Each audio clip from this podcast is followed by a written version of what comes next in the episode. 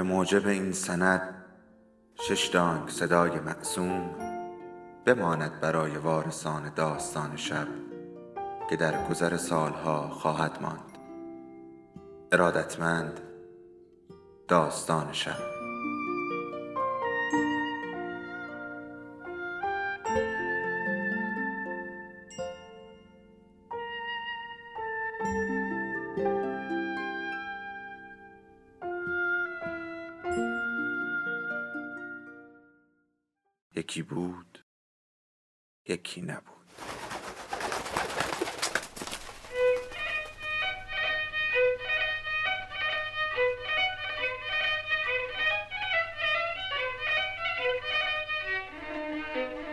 دد قدم خیر.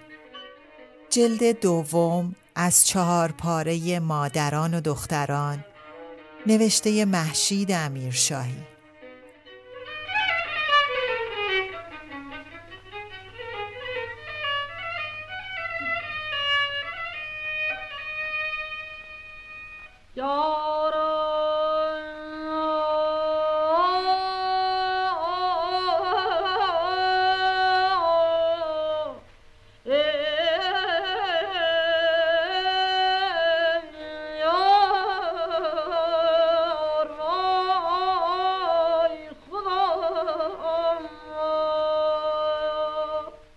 فصل دهم.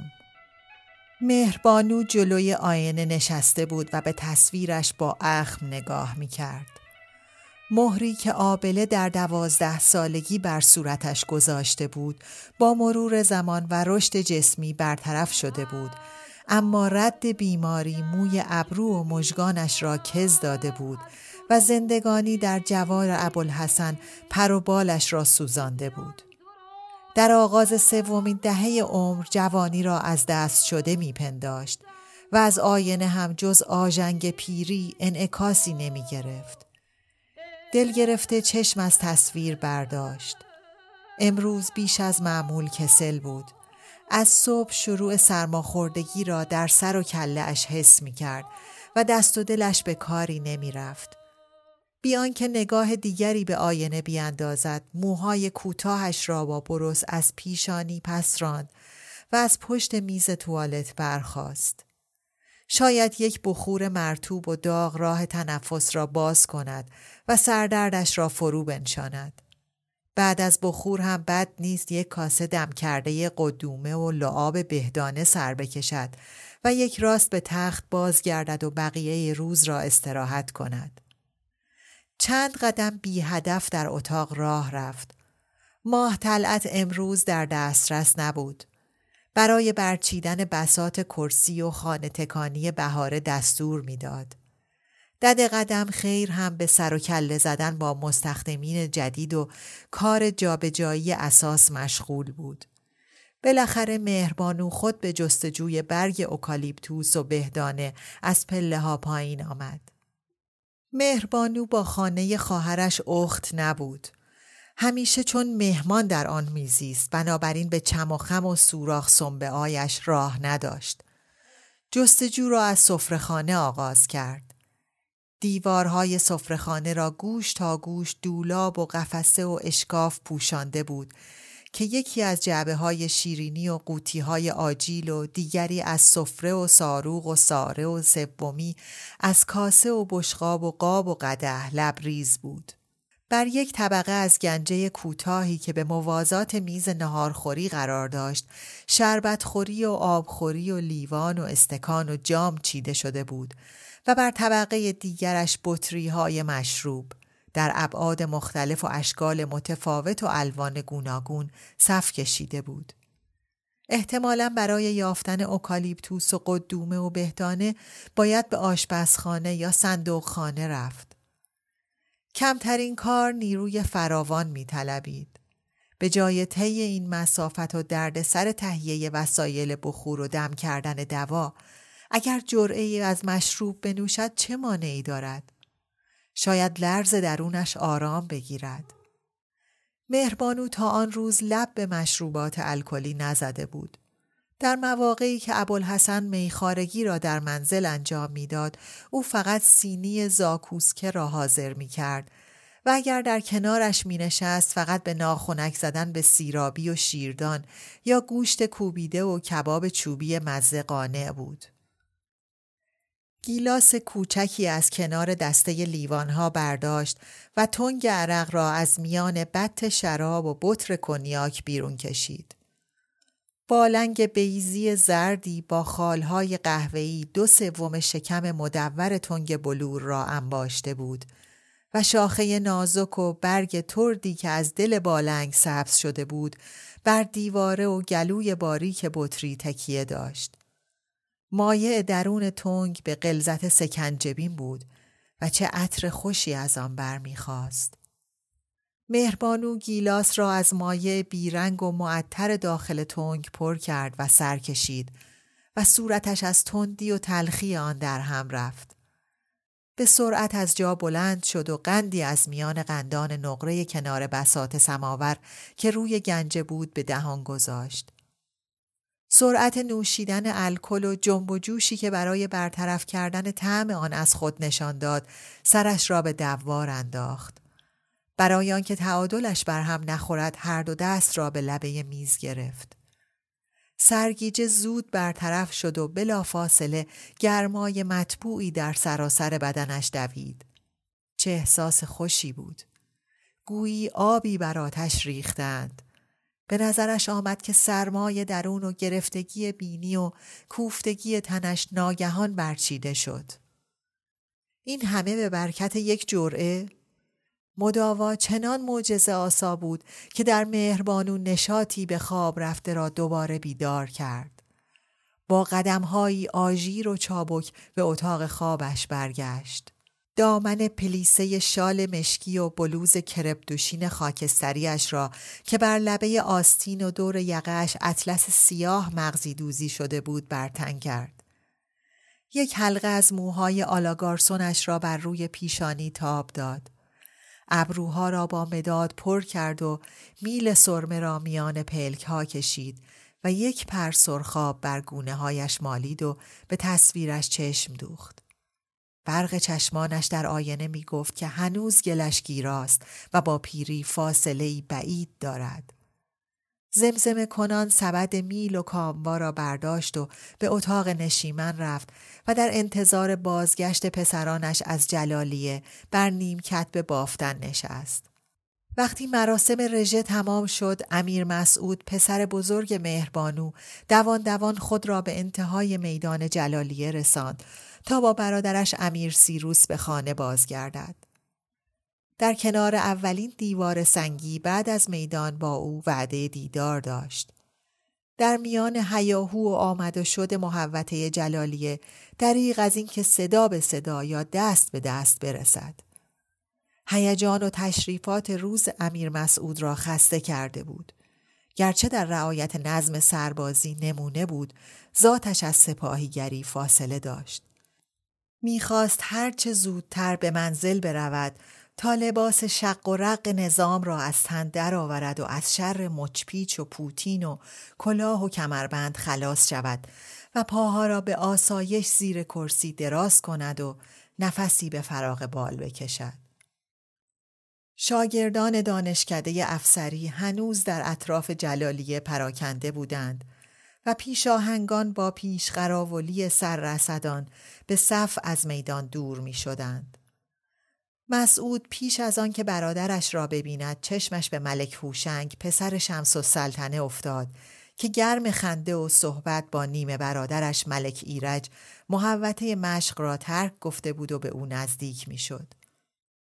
مسعود در واقع بیشتر در مدرسه نظام با هوشنگ نزدیک شده بود تا از طریق نسبتی که با او پس از ازدواج خاله اولی با امیرخان پیدا کرده بود.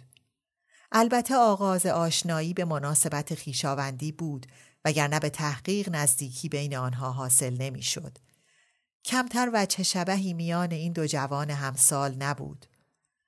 مسعود گوشگیر و کمرو بود هوشنگ اجتماعی و گستاخ. اولی خانگی و دستآموز بار آمده بود.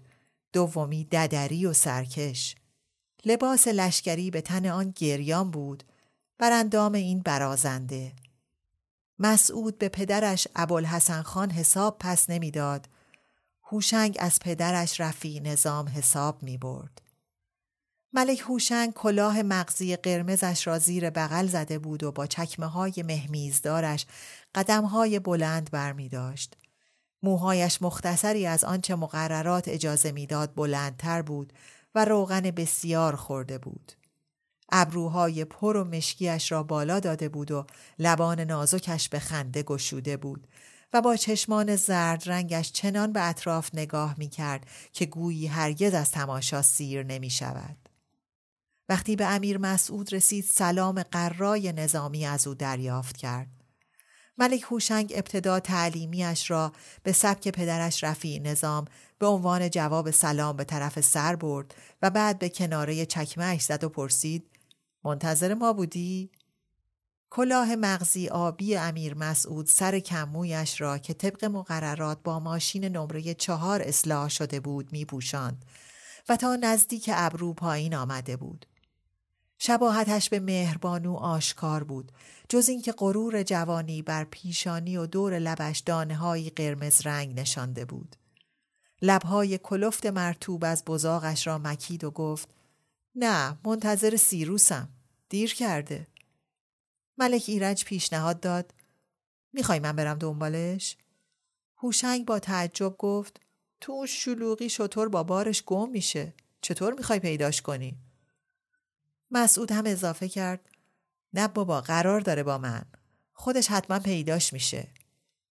ایرج با اینکه مصمم بود از این محل تکان نخورد با اصرار بیشتر گفت نه والا جون تو فوری میرم میارمش ایرج به برادرش بیشباهت نبود.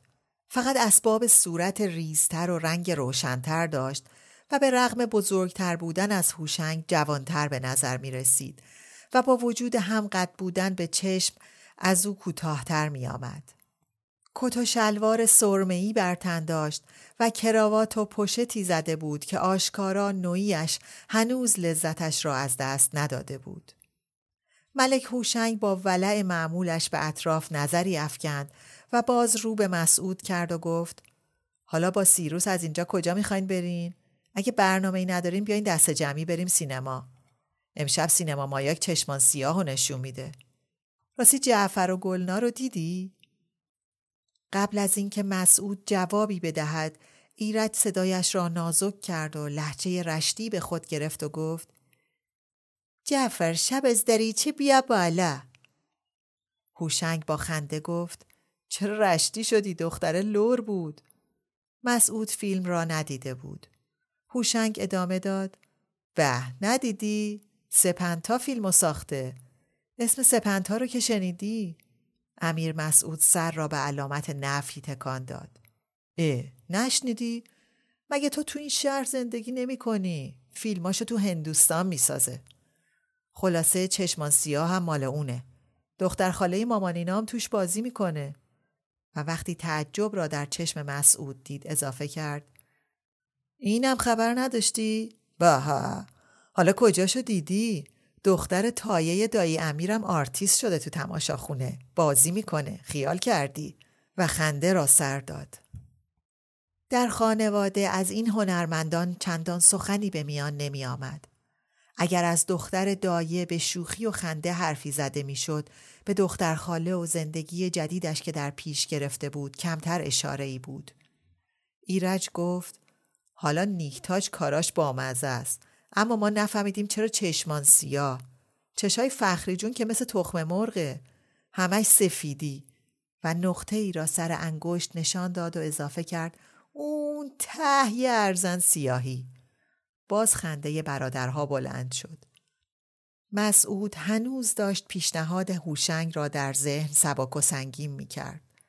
قبلا سینما رفتن با این دو را به تنهایی تجربه کرده بود و حالا از واکنش برادرش امیر سیروس نامطمئن بود. یکی از فیلم های ریشارد تالماج بود یا والنتینو درست یادش نمی آمد. چون آنچه از آن شب در خاطرش مانده بود فیلم سینمایی نبود.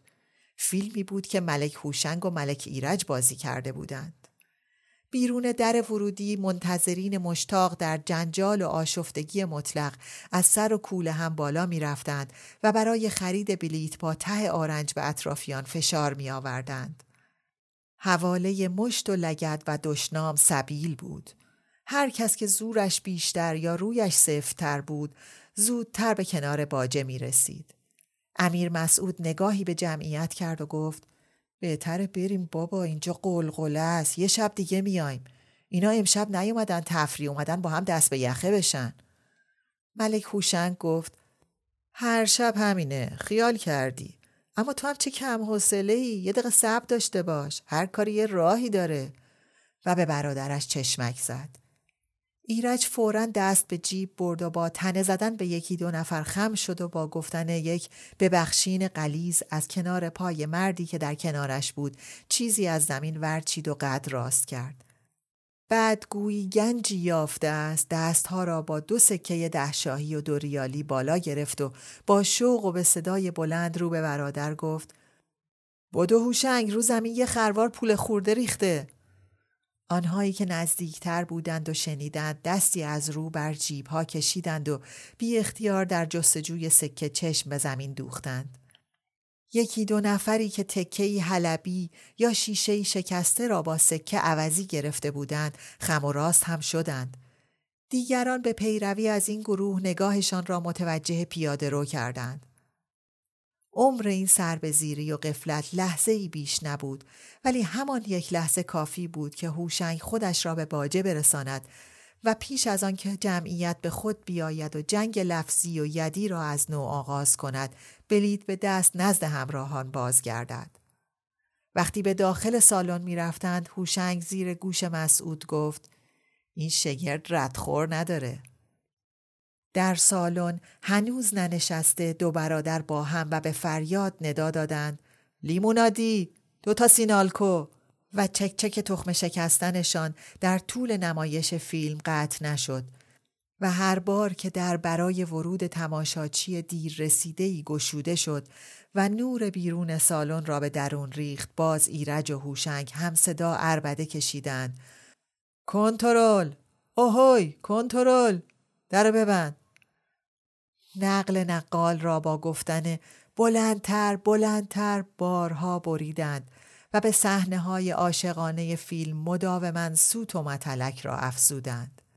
به وقت خروج مدتی کنار باجه بلیت فروشی به سر به سر گذاشتن با دختر بلیت فروش ایستادند و فقط وقتی که داد و هوار شکایت او برخاست خنده کنان و شلنگ تخت اندازان از آنجا دور شدند. این کارها هم تحسین امیر مسعود را برمیانگیخت و هم شرمندهش می ساخت. خودش به هیچ کدام قادر نبود. در دانشکده افسری هم شوخی ها و متلک های هوشنگ نمک محفل دانشجویان بود. مسعود غالبا اعمال او را از دور دست تماشا می کرد. از نظر رسوم هم در حفظ فاصله ناگزیر بود. هوشنگ از خدایان سال دوم بود و مسعود از بندگان سال اول. ولی دوری جستن او از هوشنگ به دلایل شخصی هم تشدید شده بود. به خصوص در اتاق نهارخوری و سالن نمایشات تا جای ممکن از او فاصله می گرفت چون در این دو محل شیطنت ملک هوشنگ میدان وسیعتری برای جولان میافت. معمولا آش گلگیوهی که به خورد آنها می‌دادند بهانه خوبی برای چاق کردن قال بود و غالبا موضوعات تکراری و بی محتوای نمایشنامه های وطنی گزگی برای شرارت به دست می‌داد. یک بار که همه دانشکده را بر هم ریخت امیر هوشنگ. نقشه گربهوار ایران بر دیوار صحنه تئاتر کوبیده شده بود و در کنارش زنی درشت پستان و زاغ چشم و موبور مشعل به دست ایستاده بود که بر گردنش لوحه مام میهن آویزان بود. تا پرده بالا رفت ملک هوشنگ به روی صحنه جست دستی به قبقب زن مالید و رو به دانشجویی که آماده بود خطابه ای نخنما و شعارگونه را با لحنی شورانگیز خطاب به مام میهن ایراد کند گفت مامان شما اینه؟ و به طرف تماشاچیان برگشت و اضافه کرد زکی مامان آقا دیشب بغل ما بود سوت و خنده و متلک سالن را انباشت. چند نفر دیگر هم که از حرکات ملک هوشنگ شیرک شده بودند برای معاینه قبقب مامان به روی صحنه پریدند.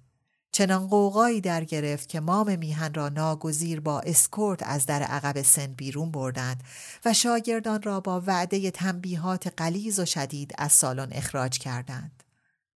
امیر مسعود در ضمن لذت بردن از تماشای این اعمال همیشه نگران بود که مباد از بابت شلوغکاری های هوشنگ به دردسر بیفتد. هوشنگ خود هرگز دچار دردسر عمده ای نمی‌شد. هم زبان چرب داشت و هم پدر سرهنگ. حالا هم امیر مسعود با دو احساس متضاد کشمکش داشت. در این دودلی چشمش به برادرش سیروس افتاد که در پشت کپه جمعیتی قوز کرده سنگر گرفته بود و با ایما و اشاره کلافگیش را عرضه می کرد و او را به راه افتادن می خاند. تجسم عکس عمل سیروس تردید مسعود را برطرف کرد و رو به هوشنگ گفت نه ما باید بریم خونه مامان منتظره هوشنگ اعتراض کرد برو بابا مرغ خونگی ولی پیش از آن که بتواند اعتراض را کامل کند ایرج با آرنج به پهلوی او زد و گفت هوای دهنتو داشته باش بابا داره میاد این طرف هوشنگ مسعود و سینما را فراموش کرد و فورا کلاهش را سر گذاشت و لبه کتش را پایین کشید و به حالت خبردار در انتظار پدرش ایستاد. امیر مسعود منتظر رسیدن رفی نظام نماند. از دور به جناب سرهنگ سلام نظامی داد و آزم شد. ایرج فقط فرصت یافت که چشمکی بزند و به او بگوید شبت دریچه بیا بالا و خود با صورتی جدی به پیشواز پدر برود. امیر سیروس با سر تراشیده و کت و شلوار خاکستری بافت کازرونی مدرسه طوری در حاشیه جمعیت ایستاده بود که از هیکلها مورچالی بسازد تا چشم ایرج و هوشنگ به او نیفتد. این پسر مهربانو قد و قامت را از پدر بزرگش سالار معتمد به ارث داشت و شکل و شمایل را از پدرش ابوالحسن. همان چشمان درشت بیحال و همان بینی کشیده خوشتراش و همان غرور سرد و ناموجه. به محض رسیدن امیر مسعود به شکایت گفت کجایی؟ دو ساعت معطلم. حالا با این دوتا قرتی چی کار داشتی؟ مسعود به این گونه پرخاش های امیر سیروس خو داشت و نیازی به جواب نمی‌دید. فقط گفت دختر خاله امیرخان تو فیلم بازی کرده. دختر تایش هم تو تماشاخونه بازی می‌کنه. خبر داشتی؟ امیر سیروس با لحنی تحقیرآمیز گفت مطرب شدنم افتخار داره رقاص بازی و بی آنکه منتظر توضیحی بماند به طرف ایستگاه اتوبوس راه افتاد. پسرها که رسیدند مهربانو بافتنی را کنار گذاشت و با لبخند جانداری پرسید رژه چطور بود؟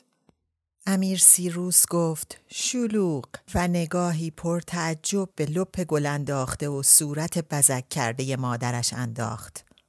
امیر مسعود در جواب مهربانو گفت یه تیاره یه ملخه افتاد سوخت. مهربانو با نگرانی پرسید کسی هم طوری شد؟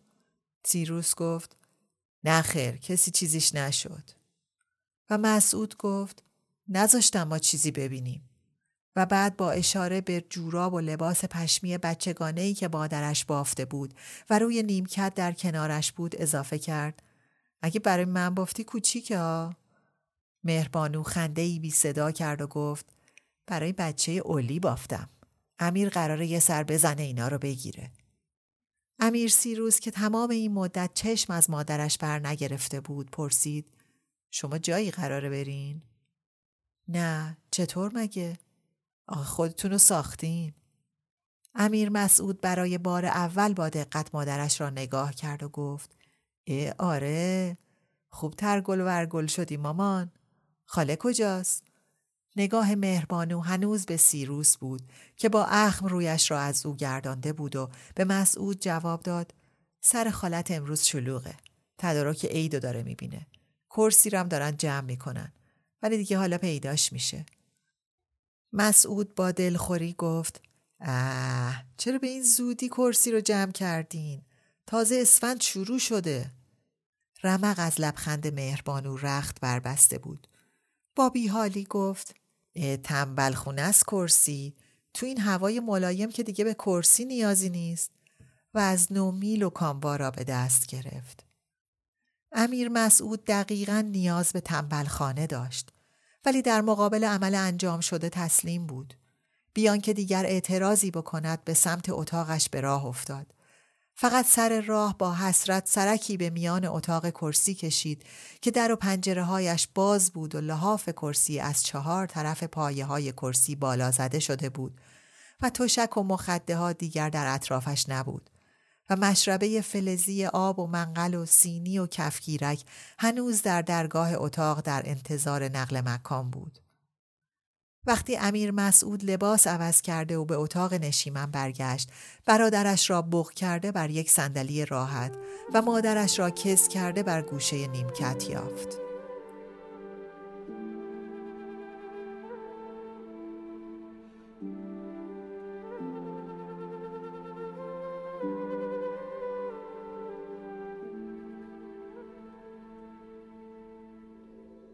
داستان شب بهانه است. برای با هم بودن دور هم نشستن شنیده شدن.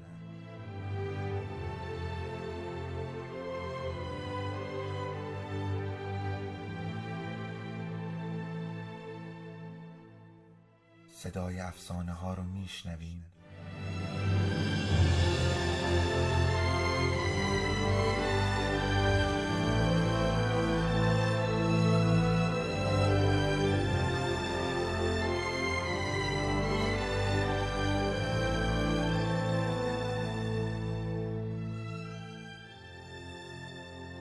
شبتون بخیر.